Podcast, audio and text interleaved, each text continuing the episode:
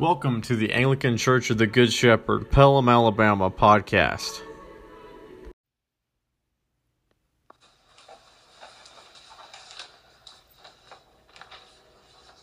Church, have you ever asked yourself what it means to have God with you?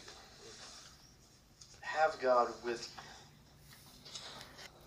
Have you ever desired, and I think all of us have at some point, to hopefully that we currently desire this as well, but have we ever desired to be walking with God? To truly be walking with the Lord. Not just figuratively, but to truly walk with Him. We have this desire within us to be close to Him, to be near our Lord our God. And it's because we're meant for a community. More than just community with one another, but community with God Himself. Deep within each one of us, and though we lie to ourselves sometimes, but deep within each one of us, we desire to be as close with God as possible. Do we not? Now, the good news is that because God became man, because Jesus died upon the cross, because Jesus rose again and lives now, we not only may walk with God, but we may abide with Him, and He with us abide. It's a word that's not used very often, isn't it? The Greek word for abide, meno, is translated as abide over 60 times in the scriptures, with St. John using it the most in his gospel, and continuing to emphasize abiding with the Lord God in his first epistle, which we also read from today. Now, primarily, the scriptures use it to mean remaining someplace, staying, not departing.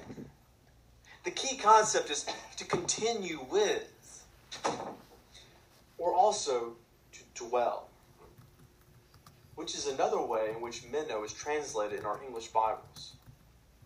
The Lord wishes for us to remain with Him and not to depart from His presence. The fact that He even allows us in His presence is magnificent. When the Lord Jesus Christ asks us to abide with Him, He's inviting us to dwell with Him. This is amazing news because John 3:36 tells us, quote, he believes, he that believes on the Son has everlasting life. Meanwhile, he who believes not the Son shall not see life, but the wrath of God abides on him. On this side of the resurrection, we find ourselves no longer abiding in God's wrath, but now abiding with God in His majesty's presence. No longer are we fearful of, of dwelling in God's holy presence, but we're actually told that we unholy creatures can now abide in His presence. No longer must we cower at the bottom of the mountain, at the bottom of the mountain with an intercessor going up for us, asking Moses, Go forth and you talk to the Lord God. We cannot bear it. Now, God Himself comes down as a man and invites us to lift up our hearts and to be united with Him. Now, naturally, the question should come with each one of us how do we abide with God? And the answer to this question is found in John 6, verse 56. He that eateth my flesh and drinketh my blood dwelleth in me, and I in him. The same word that's translated as dwelleth is the same word that's translated for abiding with God. We abide with him by becoming one with him. As we join together in faith and receive the common meal of bread and wine that are no longer common, but are now sanctified and made holy by the word of God prayed over it. However, it's more than simply receiving the bread and the wine that is the body and blood of our Christ. For Jesus tells us in John 8, verse 31, Then said Jesus to those Jews which believed on him, If you continue in my word, then you are my disciples indeed. This time, the word translated as continue is the same word for abiding. And so Jesus is telling us that if we abide in his word, then we are his disciples indeed. And this is the same point that John will make, not only in his gospel, but also in his epistle, when he tells us if we wish to abide with Jesus, then we must also keep his commandments. Now, Jesus tells us, I am come a light into the world, that whosoever believeth and whosoever believe in me should not abide in darkness. I've come as a light to the world, that whosoever believes in me should not abide in darkness. You and I, we were once children of darkness, and we abided in that darkness gladly and willingly. But now, for those of us who believe upon God the Son, we may abide in Him just as He abides with the Father. For Jesus tells us that the Father abides in Him, and the Father does the works that are in Christ Jesus. So, Christians, this is why we cannot be lax or be lazy in our walk.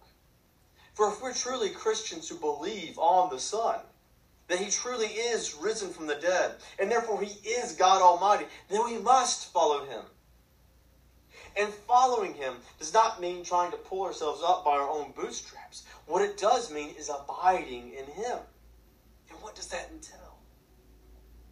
It's foreshadowed in John 14, verse 16. And I will pray to the Father, and he shall give you another comforter, that he may abide with you forever. Even the Spirit of truth, whom the world cannot receive, because it sees him not, neither knows him. But you know him, for he dwelleth with you, and shall be in you. Once again, to dwell is the same to abide. And now we have this promise, this promise of the Comforter, the very Spirit of God the very Spirit of Christ coming to dwell within us. Pentecost is coming. Pentecost is coming. The Spirit of God is coming. And Christians, on this side of the resurrection, the Spirit of God lives within you and within me. So when it comes to dwelling with the Lord God Almighty and doing the good works that He created us to do, we should focus on Christ alone and abiding in Him. For if we truly abide in Him, then good works shall flow out of us. Why? Because as Jesus taught us in John 15, He is the vine, and we are the branches. Indeed, He is the vine, for the branches derive their very life from the vine. The Holy Spirit, the Comforter, flows through us as we are the branches that stem off of the vine that is Jesus, the living vine. Jesus promises that those who abide in this living vine will bring forth much fruit not may, not should, but will bring forth much fruit. For without me, you can do nothing, says our Lord. What happens if we do not abide with Him? In John 15, in verse 6, a branch which does not abide with the Lord Jesus Christ is cast forth as a branch. It's withered, and men gather them and cast them into the fire, and they are burned. However, the gospel tells us in verse 7 of chapter 15 that if you abide in me, and my words abide in you, you shall ask what you will, and it shall be done unto you. Because St. John is continuously hammering, isn't he? He's continuously hammering to us in his gospel, in his epistle. And in his gospel, in chapters 14 and 15, he continuously is hitting us over the head, explaining to us that the gospel of Jesus Christ, the gospel is something that doesn't want a part of us. That God doesn't want some of our time. The Lord doesn't want a tithe of us. He wants all of us. He wants all of us, for we are His, and He is ours. We're either living branches on the vine, or we're dead branches that will be cut off.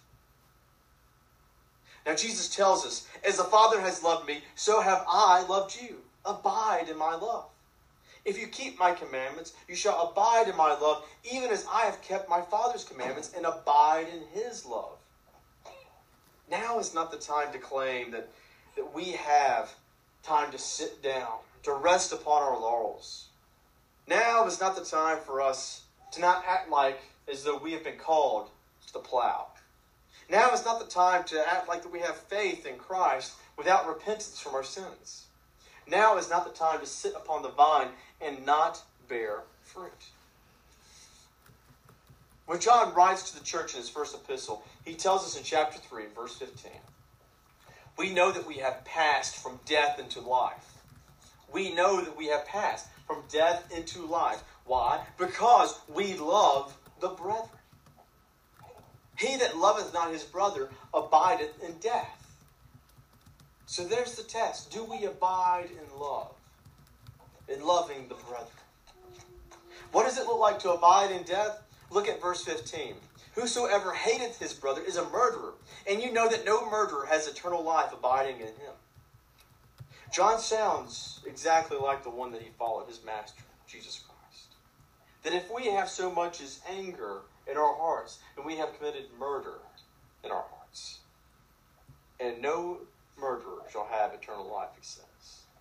John also sounds like St. James in his own epistle when he states again in verse 17 Whoever has the world's goods and sees his brothers in need, and then closes his heart from compassion towards them, how can the love of God abide in him?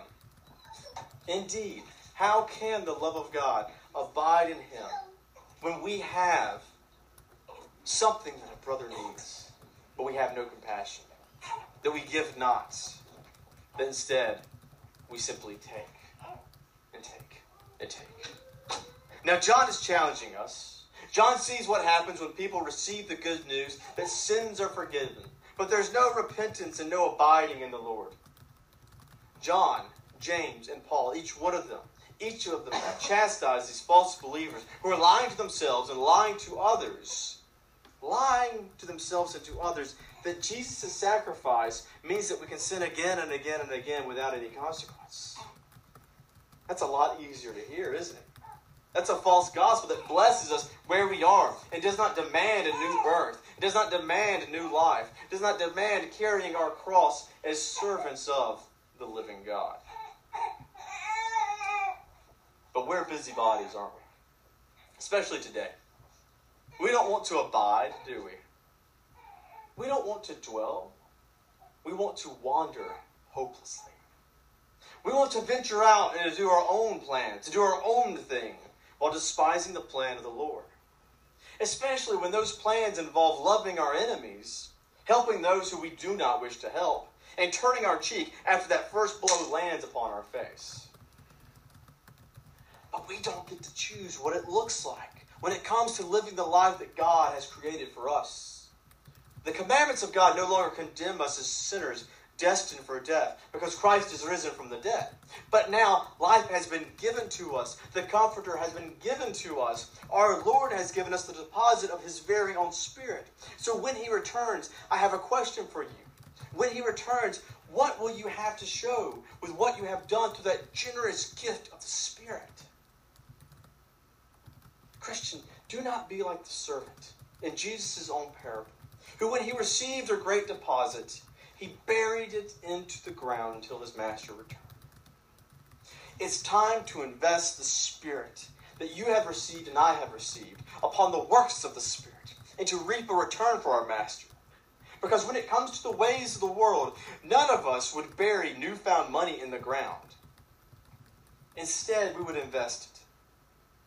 Now, why do we bury the most valuable gift known to man, the very Spirit of God Almighty, maker of heaven and earth, into the back of our hearts, into the corner of our minds, instead of letting our cup overfloweth into the lives of those who need the good news and who need the Spirit of God in their lives? Now, I pose this question from at the beginning of our sermon here of what does it look like to abide in Christ Jesus? What does it look like to have the Spirit of the living God dwelling within you? St. John answers that question in verse 24 of the epistle. Whoever keeps his commandments abides in God, and God in him. And hereby we know that he abides in us by the Spirit which he has given us. Our God dwells within us through the Holy Spirit. He has tabernacled with us. He has turned us from vessels of wrath from servants of Satan, from minions of evil, and he has cleansed us into a temple where he may abide. Do you take that seriously, Christian? Or are you polluting the temple of God by continuing to excuse your own sins? Give them no further excuse, for Christ has died for your sins. Give them no more a foothold in your life, for you have been bought at a great price. Leave no stone unturned as your temple rests upon the cornerstone that is Christ Jesus. For church, you are no longer your own. You belong now to the Good Shepherd. You're called to follow him, to be beacons of light to your children, and to your grandchildren, and to your family, and to your co-workers, and to your neighbors. But this yoke is easy, and this burden, it's light, so long as we abide in Jesus. We branches need pruning from time to time. And yes, this will cause pain, but it will enable further growth as the vine of Jesus bears much fruit through us. We drink of the fruit of the vine, the blood of Jesus, because we pray each week as we're about to pray to worthily receive, to be filled with His grace, and to be made one body with Him, that He may dwell in us and we. May we, church, endure by remaining upon the rock of Christ, and through abiding in Him, we shall dwell in the house of the Lord forever. Amen.